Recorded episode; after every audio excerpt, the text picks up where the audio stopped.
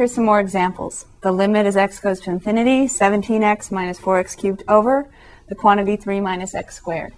Now, since x is going to infinity and not some number like 2 or 3 or uh, square root 3, then we can actually say, all right, x is going to infinity. The most dominant terms are going to be the ones that determine our limit. So we have negative 4x cubed on top and negative x squared on the bottom. So this is the same as the limit as x goes to positive infinity this time, negative 4x cubed over negative x squared. The negative 4 over the negative cancel, and so we have the limit as x goes to infinity of positive 4x, because negative 4 over negative 1 is 4, x cubed over x squared is x. So what's the limit of 4x as x goes to infinity? You can even think of that as the line y equals 4x. That's going up, right? As x goes to infinity, the line goes up to positive infinity. Or you can just think direct substitution. Infinity times 4 is still infinity. So our limit as x goes to positive infinity, the limit of this function is also positive infinity. If you'd like, you can also think of this as a slant asymptote. y equals 4x. As x goes to infinity, y approach the graph approaches the graph of y equals 4x. You can look at that on your graphing calculator if you'd like for this function. The second limit goes to negative infinity of the same function.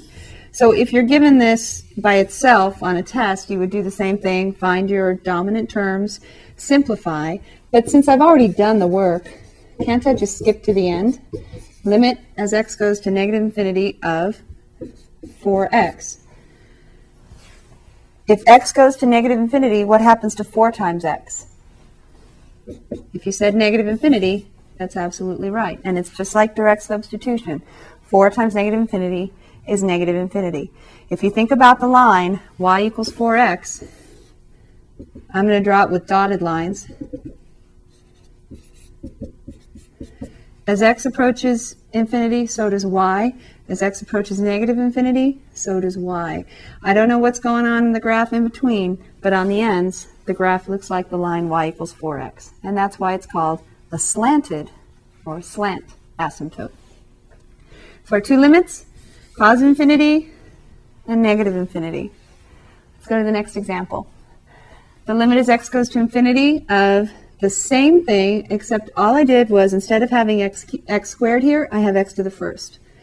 But since it's a limit at infinity, limit at infinity, I'm going to take the dominant terms, limit as x goes to positive infinity this time, negative 4x cubed over negative x.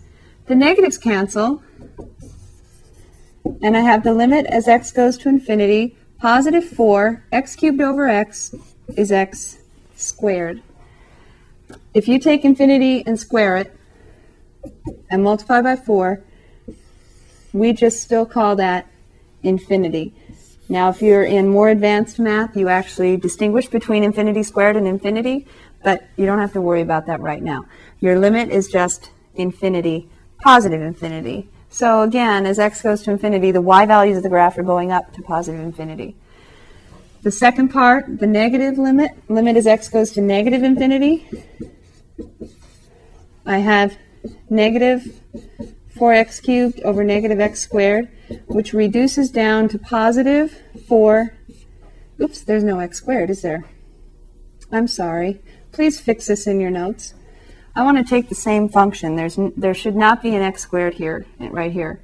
So this should be x to the first, and then on the bottom I have my dominant term is negative x to the first. When you take the ratio of these two, you have 4x squared, and I still need to write limit. I'm going to negative infinity of the function 4x squared. As x goes to negative infinity, what happens when you square it? It's positive infinity squared. So notice this limit it didn't matter if you were going to positive infinity or negative infinity, the limit was always positive infinity. And that's because our two dominant terms reduced down to 4x squared. And actually, again, this is not in your book and you're not going to be tested on it, but you might find it interesting that the, the behavior of the graph on the ends looks like the graph of the parabola 4x squared. So on the ends, it goes up to 4x squared on the right and up to 4x squared on the left. In between, I have a vertical asymptote at x equals 3 for starters, don't I? Dividing by 3 minus x. And I have a 0 of the origin. And so I probably have something like this going on. Um, as I approach 3 from the left, ugh, it's too much work to figure out. It's either going to go up or down depending on the sign. I'm going to do an example in the future. And then this one goes up like this somehow. So I don't know if it goes up or down. I actually, if, if I put in 2.9, this is positive over here, and this is positive. This is like, if this is close to 2, this is positive, and so that's positive. It looks like it goes up to positive infinity, like that. But I'm not sure about that one. Don't quote me on that. You can check your, on your graphing calculator. But you should see the end behavior looks like the parabola 4x squared. Okay, finally, the limit as x goes to infinity of 2x over the square root of x squared minus 1. This is the hardest one of all because notice I don't have two polynomials top and bottom anymore. This is not covered in your book in the reading, but there is an example in the in the homework, and I also go over it very soon on the calculator tips. So I'd just like to show you. I don't think you'll be tested on it this semester. It depends on what your teacher chooses. But uh, I'd just like to show you how this works. If you sketch the graph, you're actually going to see this graph has two different horizontal asymptotes, and the reason why is coming up. 2x is your dominant term in the numerator, and the square root of x squared is your dominant term in the denominator. So what's the square root of x squared? Is that ever negative? The square root of x squared is actually sometimes used as another definition for the absolute value of x. Because the absolute value of x always takes the positive or zero value. You can do the same thing by squaring x and then taking its square root.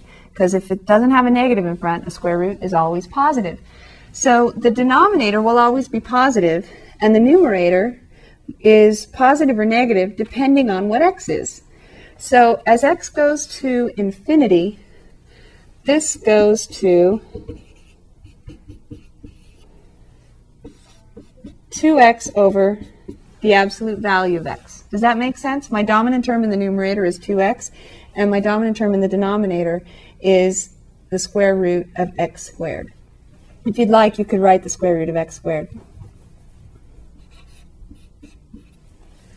So that's the limit as x goes to infinity of 2x over the absolute value of x. As x goes to infinity, this reduces down to the limit as x goes to infinity of 2. Can you see that x over the absolute value of x is equal to 1 if x is positive? And since x is going to positive infinity, you can assume that x is positive. So the x over absolute value of x reduces down to 1, and you just get 2 as your limit. So that's the horizontal asymptote, y equals 2. The second limit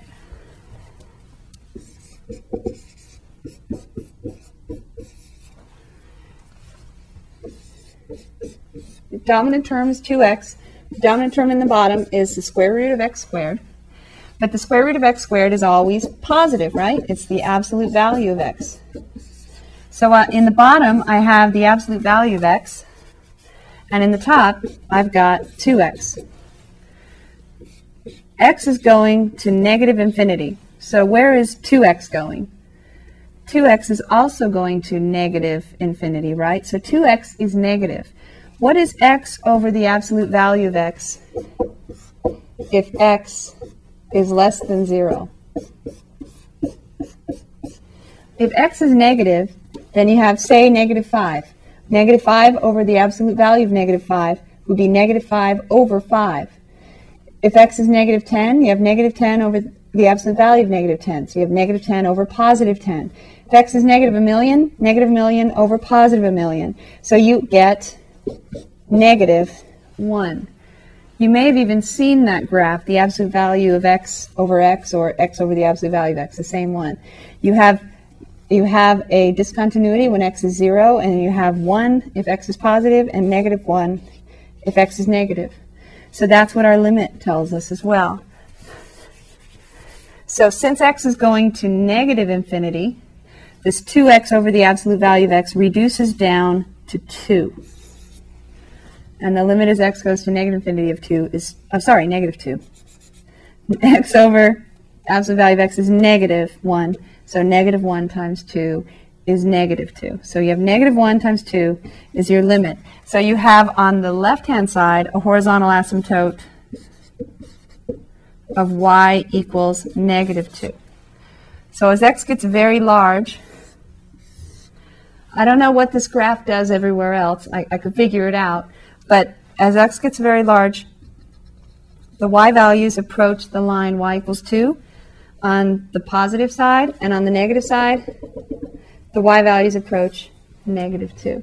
You can sketch this with your graphing calculator, and you can see that it levels off this way. Positive 2 on the right, negative 2 on the left.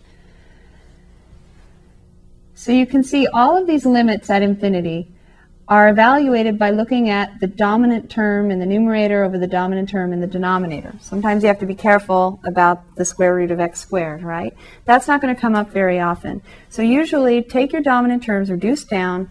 If you get an x or any power of x left over, then that means your limit is not going to exist if, it, if that's in the numerator. So you're going to have positive or negative infinity depending on the signs, how the signs work out. So you have to be very careful to watch the signs.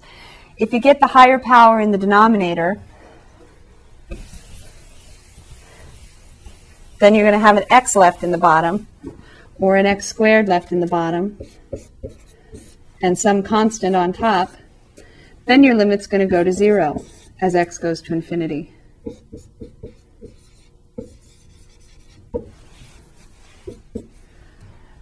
If you get equal powers, top and bottom, then your limit is going to reduce down